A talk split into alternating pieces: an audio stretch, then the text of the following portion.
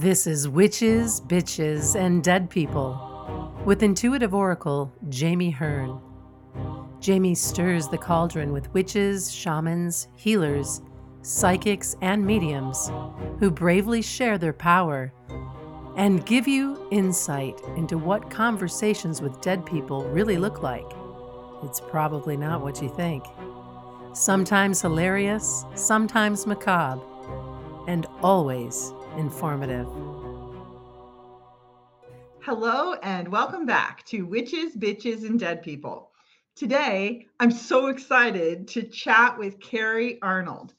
She's a Gemini moon follower, history and paranormal enthusiast, tarot reader, divination, genealogy enthusiast, cat rescue charity supporter, crystal lover, magic practitioner, magic cultivator, witch, small business owner, adjunct professor, information security professional, from which she's retired, and one of our fellow weirdos, which she and I are just talking about.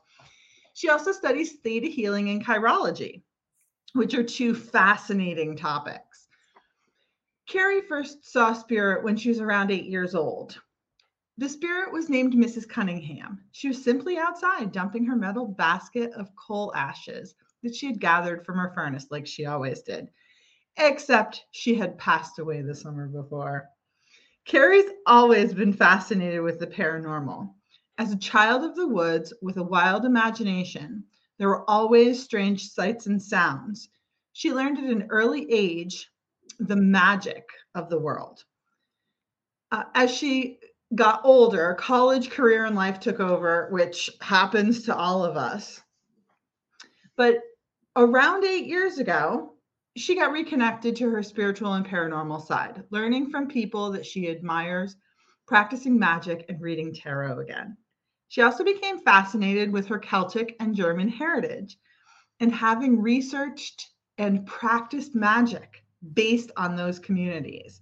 I mean, that's uh, those two pieces are probably a topic for an entire podcast episode.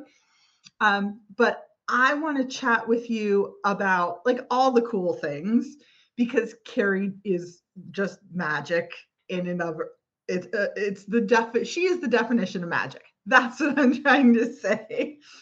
Um, how did you first get interested in checking out paranormal activities in various places?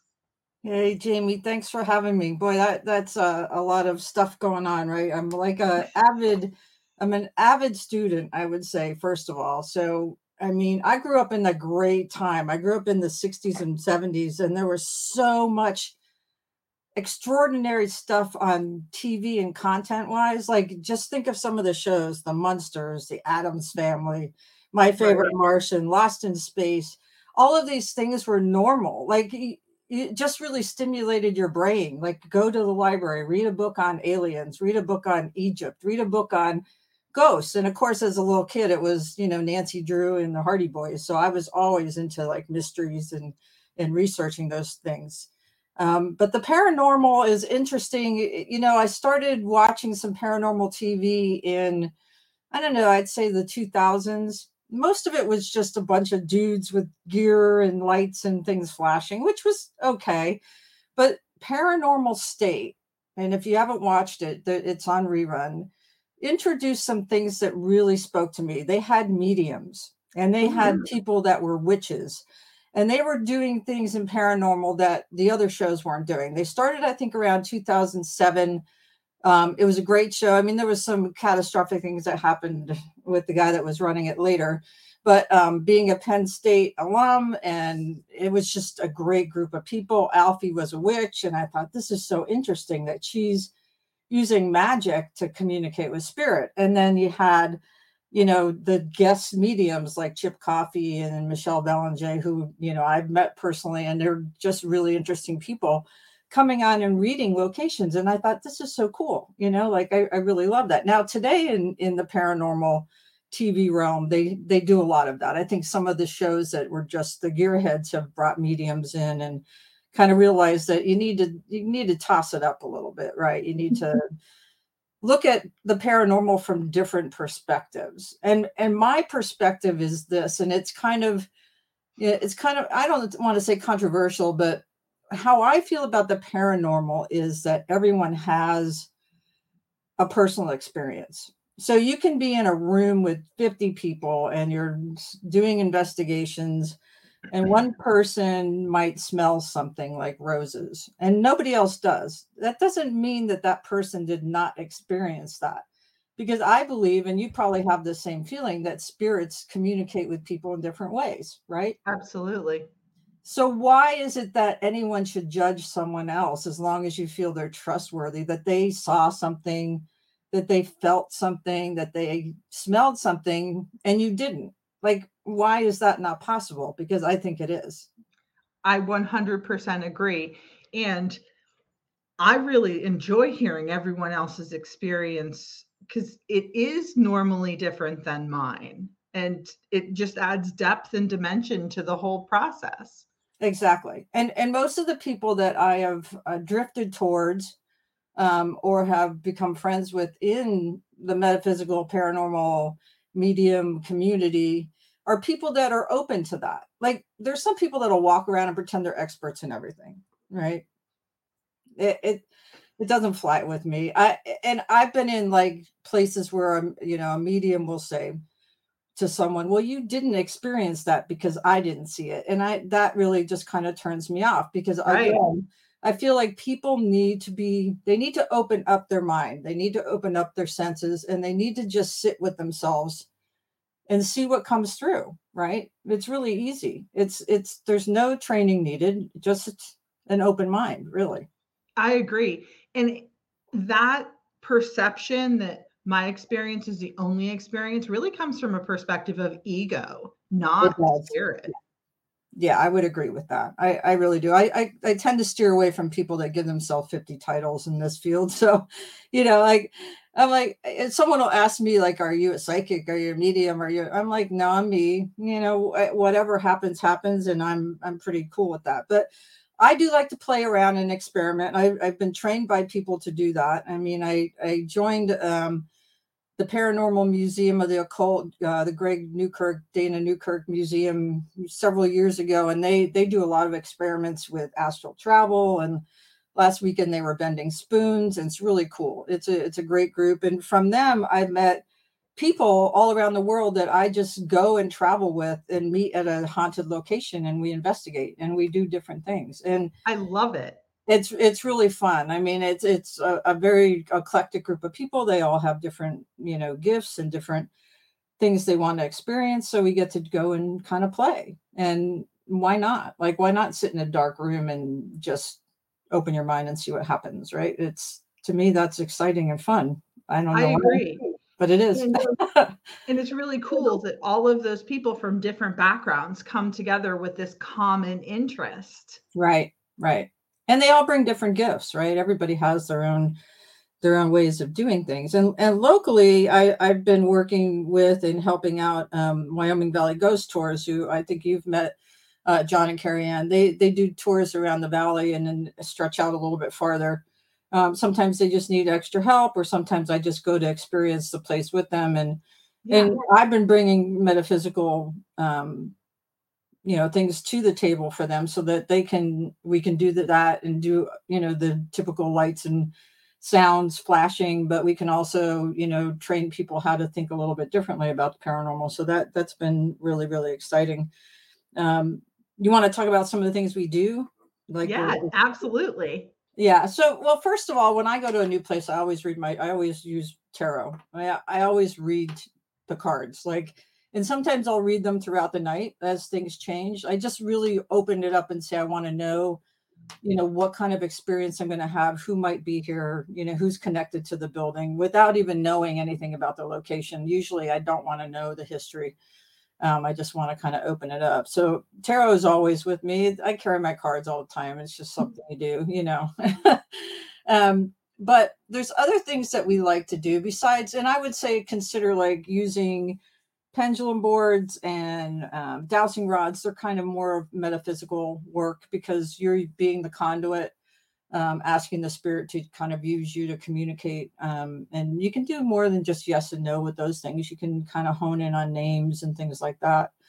But the other things we do, and this this is stuff that I've been taught or have I experienced, we do um, what is known as the human pendulum, which if you've done theta healing training or any kind of um, training that talks about muscle testing, it's yeah. very much the same thing.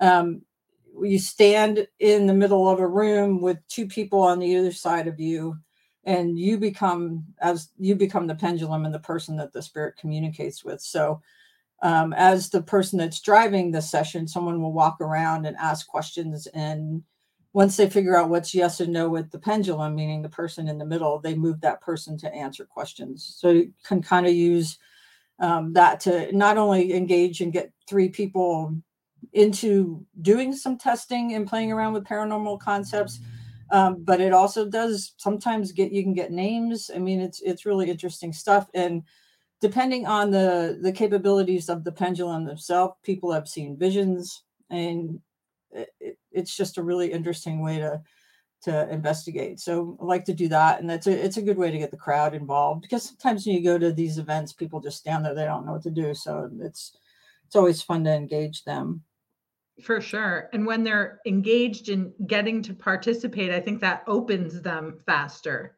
It does. Yeah. And that, well, that's a good point too. And I always, I like to open a, a, a session with grounding and getting people focused on just sending the intention to communicate while they're in the location, like as a group, like just opening their mind to, you know, allowing that communication to occur regardless of how it happens. You know, like if you don't set that intention with, a group of people at the beginning, everybody's kind of disjointed.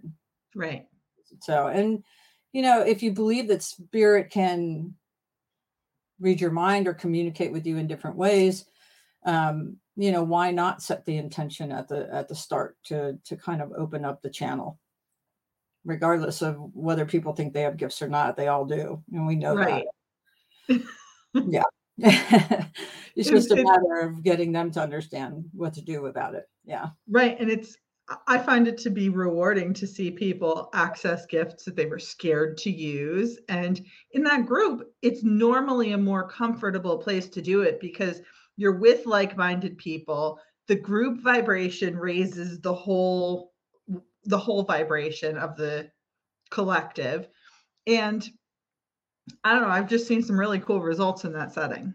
Yeah, I think I and I and I've worked with you in in locations like with other groups of people, and you are very much you feel the same way I do. Like open it up, get people to figure out. Don't don't be afraid. Just you know, sit back and listen to what I'm asking you to do, and really participate. Don't just be you know an observer because life's too short to just sit on the sidelines you know get in totally. there and, get in there and go for it right so um yeah like that retreat you did last summer was fantastic by the way hopefully Thanks. it was su- it was super fun it was it was it was great um, the other thing that we like to use, and I'll, I'll, tell you a little story about the power of this method. It's called something, uh, the Estes method. I don't know if you've heard it or have seen. It's basically when people um, kind of do sight deprivation with a spirit box, which is a box that um, captures radio signals in the area and you put it on a fast speed and you get this kind of you know weird noise and you hear things or whatever it, the purpose of it is to put on these headphones that you can't hear anybody around you um, blindfold so your sight and and um, hearing de- deprived and then you go into kind of like a trance state and you open yourself up to communication um, that method was developed by two friends of mine um, from Estes Park, which is where the Stanley Hotel is. Everybody knows about Stanley. Um, Connor Randall and uh, Karl Pfitzer. They have a show on YouTube that you can watch, The Hauntings of the Stanley. They used to be their in-house investigators, so they they knew that place really, really well. Great guys, but they invented and played around with this method so you basically get someone under the headset and you ask them questions and they just respond. And if they're really connected, they respond directly to you and kind of build a story. But we thought we would do that, but do it a little bit differently. So, like I told you, I have friends that investigate all over the country. You know, I was in a cemetery in the Wyoming Valley, um, in a in the meeting house, and I was had some friends in Michigan that were in a haunted location, so we decided to do Estes between the two locations. The person in Michigan put on the headset and got the name um, Stark, and they got um, look up a couple different words, and then I went under and I got the name George and heart attack and all these different things. We were like, okay, how does that connect? So I started researching, and a lot of the paranormal is researching, which is again right up my alley because I love that. Um, we found out that there was a man who had passed away, who was buried in the cemetery I was in. His name is George Stark. He died from a heart attack. I actually had a copy of his death certificate. And the next day, I walked around the cemetery and I found where he was buried, and he had a huge a huge gravestone with an angel on top that was pointing up. Awesome. so weird. There's, I mean, there was other things that happened, but that's kind of like the short story. I don't, you, there's no reason for that. I mean, I've been in that cemetery many times. There's four generations of my family, but I don't typically walk around and read other stones. And it, yeah. George Stark, it was right there. I mean, it was just so bizarre. And I'm not a big believer in coincidences. So yeah. No, I, coincidences don't exist in my world. I. Synchronicities exist. Yes. Yeah. So that was really, really, and uh, as an add on to that, just to make it a little bit more enticing of how weird it was, we were actually doing Estes right by that grave site earlier that night. And the mm. person that was on the headset kept saying, go left, go left, go left. And when I was looking at the angel and looking where we were sitting earlier, it would have been a left to get to that gravestone. Yeah. I love George it. Clark wanted to talk that night in one way or another. Yeah. Yeah. He had some energy to move. Yeah. I know. And the power of, like I said, again, opening up intentions. And that's that's kind of what you do, right? Um, the other thing I like to use, this is uh, something I've been doing for about a year and a half. I make black mirrors. And if anybody knows anything about a black mirror, it's not a bad thing. It's it's really just a scrying technique. And I've made some bigger ones because I I I love antiques. I used to buy and sell them. So I've collected some older mirrors and I or or frames and I turned them into black mirrors. And I made this fairly large oval one um, that I take with me. And I was just having people sit in front of it when we were doing investigations to get a feel for what kind of communication they would get. And one of the things I did as a witch is not only did I energize the mirror, but I also put a, a, protection spell on it so nothing. And I'm not a big, I don't believe in demons. I just want to tell you that I've I've been doing this for a long time, never come across anything that's demon like. Um, I would say there's there's cranky spirits. sure. sometimes um, sometimes they might poke and pull your hair only because they're trying to figure out a way to communicate with you they're not trying to hurt you they're just trying to reach out um, so but just in case um, that so that nothing comes through but people have sat in front of it and seen their faces change into something um, we did it at a location and this one girl saw her grandmother who had just passed away like about a month ago and she mm. cried. It was it was rather emotional. There was another guy that sat in front of it who was definitely a skeptic. I mean you can tell like skeptic when you're just you know yeah. sitting in a room and people are just kind of but he sat in front of it for a good long time and when he moved away i said to him i said did you see anything? He said yeah for some reason i saw my brother. I said oh that's interesting. He says yeah he passed away like six years ago. Yeah but now I've been starting to think more and I use I carry a black mirror with me to hold in front look at it and kind of look behind me to see and I've seen shadows and things move in it but now I've, I've got some ideas to do some experiments with the mirror and Estes that I want to try. Yeah. That sounds exciting. Yeah. Yeah. I, I have some thoughts on if someone's is someone is sight deprived and hearing deprived and you're asking questions behind them and they're ex- just describing what they see in the mirror does that match? Right? I would love to see how that turns out. I know i know I, I can't wait it's kind of exciting i love playing around with stuff like that you don't know you don't know what's going to happen that's the beauty of paranormal in my mind. Yeah it's not predictable at all No, it's always an adventure. Yeah, it never gets boring for me. Never. Even if it's just What's hanging out with a bunch favorite- of girls, you know, a bunch of women that I really love. I mean, that's that's still the fun part of it too, you know. Yeah, that's that's a powerful element of it. What's one of your favorite sites that you've investigated? Uh, there's a lot, but uh, I would tell you the only time I ever got scared, I mean, scared to the point where I really wanted to run out of the place was the attic of the Ohio State Reformatory. That building is the Mm. building that they used to film the Shawshank Redemption, if you've ever seen that movie. Yeah. It's a huge complex. There's prison cells, there's there's I mean, you could be there for days. And I went there with we rented it with like 20 people, but we all split up. But the attic there was a very very ugly event that happened there and the energy up there was palpable and they and they said you would see like these lights like shoot down the hallway of the attic and that you see these little pin lights. It's very strange. It's kind of like seeing fairy lights but they were white. But the energy in there made me want to crawl out of my skin. I mean i i have never felt that panicked or um and I think it was mostly residual energy, which is when there's stuff left behind that kind of plays Yeah. like a movie.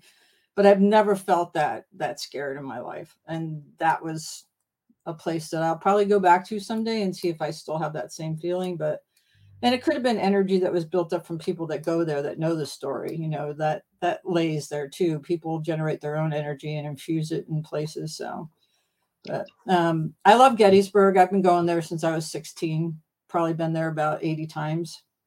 Oh wow. It's an amazing place. Um, there's a lot of residual there too, but the energy is just an interesting. I don't find it negative, even though there was a lot of blood and death. Um, I, I more think of it as lessons learned and and as a cautionary tale of how um, we can destroy each other, which you know, at times like we have now, there's there's probably a good reason to remember what happened in Gettysburg. Um, Right. But it's a it's a it's a battlefield and the only one in the nation that's still intact. You can't build on Gettysburg. Um, everything that's there was there during the Civil War battles, and it was a three day battle. Um, when Lincoln came and did his address, um, he claimed it sacred ground. So there's nothing there that wasn't there before. They even grow the same crops in the field that they grew that back then. So it's pretty much walking into history. If you like history, it's a great place to go. Have you ever been anywhere like Alcatraz? Um, I have been to many jails. I visited Alcatraz years ago, but it was just a tour. I didn't really do any investigations.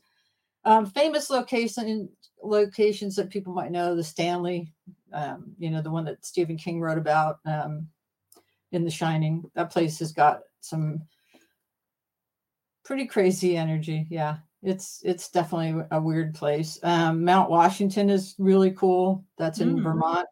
It's a beautiful location up in the mountains, but it's it's also got its own history and its own um, energy. I, as far as towns and places to visit like that, I I love New Orleans. If you have never been there, that's a place that I like to go to. That place has got crazy energy. Um, Savannah. Yeah, That's you just walk list. around and you can feel the the the spirits moving. Yeah, yeah, I love that there. But yeah, there's I mean I don't know. There's so many places that I've gone to. Some that you know I would never go back to again. Again, um, others that I can't wait to go back. I'm going back to Hillview in Pittsburgh, outside Pittsburgh at Newcastle this weekend. So that place had some crazy stuff. Actually saw fog manifest in the basement. That place is Oh weird. wow. Yeah. Very, very strange. That's Yeah. fascinating.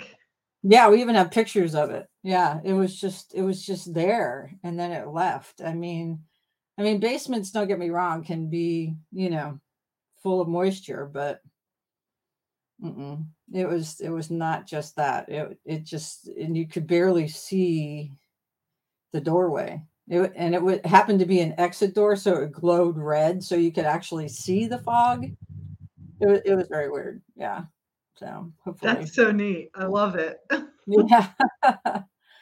yeah. So all that's fun, but I I finally retired, so I get to do a little bit more than um, I was doing originally. I, I was an information security IT gal for a long, long time. I still teach up at uh, uh, Misericordia University, uh, some classes here and there as an adjunct just to stay connected to the technology. But mostly what I do is raise money for cats.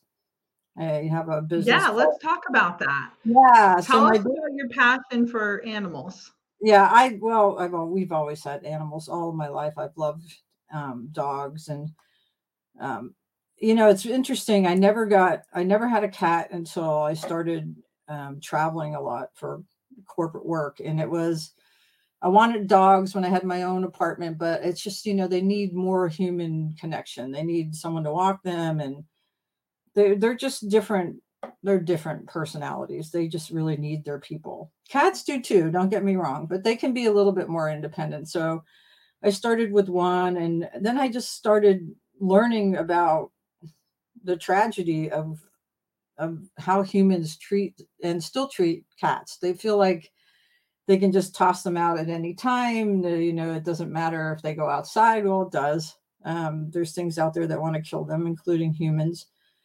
And people get a kitten and raise it for two or three years and decide to move and say, oh, I can't take the cat with me, and they'll just toss it outside. They'll survive. Well, they might for six months, but um, it's it's a big problem. It's uh, you know there's colonies that people take care of, and that's a great thing. They get them fixed and neutered, and I help out people that do that work, the TNR work, that trap and neuter re-release the cats that can't become domesticated just so they have a life to live for as short as it will be um, and then i also help the fosters that take cats and kittens and try to find them new homes. There's so many medical bills and all over wyoming valley there's women mostly that just you know take care of these cats in groups of 20 and 30 and just try to get them you know good homes. And wow. you know food alone is is expensive but you know when they come in from the outside a lot of times they have you know infections in their eyes and some of them have you know been shot by bb's and have to have amputations and there's all kinds of you know medical bills so i I work with crystals and I started selling crystals. I have a fairly large um, online presence. My my private group is Crystals for Whiskers, easy name to remember, um, that I sell from to raise money. And I've and since I've been retired, I've been doing events and, and taking stuff with me and and doing some witchy crafts and stuff like that to to sell around the area. Um, so portion of my profits goes right to the the hands of fosters and rescues, whoever. I just follow them, and when somebody needs money, you know, I'll send them money. No rhyme or reason. I don't. I just know they need it. So, well, you do. really are a great resource because I mean, I've reached out to Carrie. My mom, there's a memo out in the neighborhood that any stray cat that's looking for a meal goes to my mom's porch. Yeah. so she she likes to catch them and at least have them spayed and neutered so she had caught this one and it was so cute it was tiny and it was really stressed like it was crying and it was trying to get outside so i i messaged carrie and i'm like what do i do with this like i'm taking care of my 92 year old grandmother and a cat that's very unhappy but Carrie yeah. talked me through it and and the cat ended up going to the vet and the vet fell in love with it and it got a new home and everyone was happy. Yeah. Yeah. I mean, uh, you know, I have I have three cats now. I have, I have my cat Prince, who's the the most friendly cat of all of them. Um, but the interesting story about him is he escaped from a dog fighting ring in Florida. When they found him on the street, he was he was he's a gray cat with white markings. He was he was inked purple um, because he was the next one that was going to be tossed in the ring for the dogs to rip apart. Oh. He he figured out how to get out of his cage and took off. He was a wily thing. He he wants to go out like all the time. So like the door opens, uh, he knows my routine. Like he literally will run in front of me, and he has gotten out once. Um, and he really just stops in the front yard because there's so many smells he can't stand it. He's just stopped, but he's an escape artist, so I have to be careful with him. I don't let my cats out. They have a little patio they can go out on. Um, but Prince is crazy. His uh, nickname was Mr. Purple Paws when I when I got him because he was purple. But he passed away around the time that Prince died. So Oh, yeah, so his name is Prince, and he is a prince. He loves people, hates dogs, hates them. He will attack them. Yeah. he didn't like being in a in the in a cage in and because they caged him right with the dogs and the dogs Well- just bark and scream at you know try I'm to sure Yeah. that there's that's a trauma response from Yeah, where he came from. It definitely is. Yeah. So they all have a different story. My little girl came from a Nanticoke colony. She's missing um, bones in her one front paw. So her paw is doesn't touch the ground. It's kind of she holds it like a punching glove.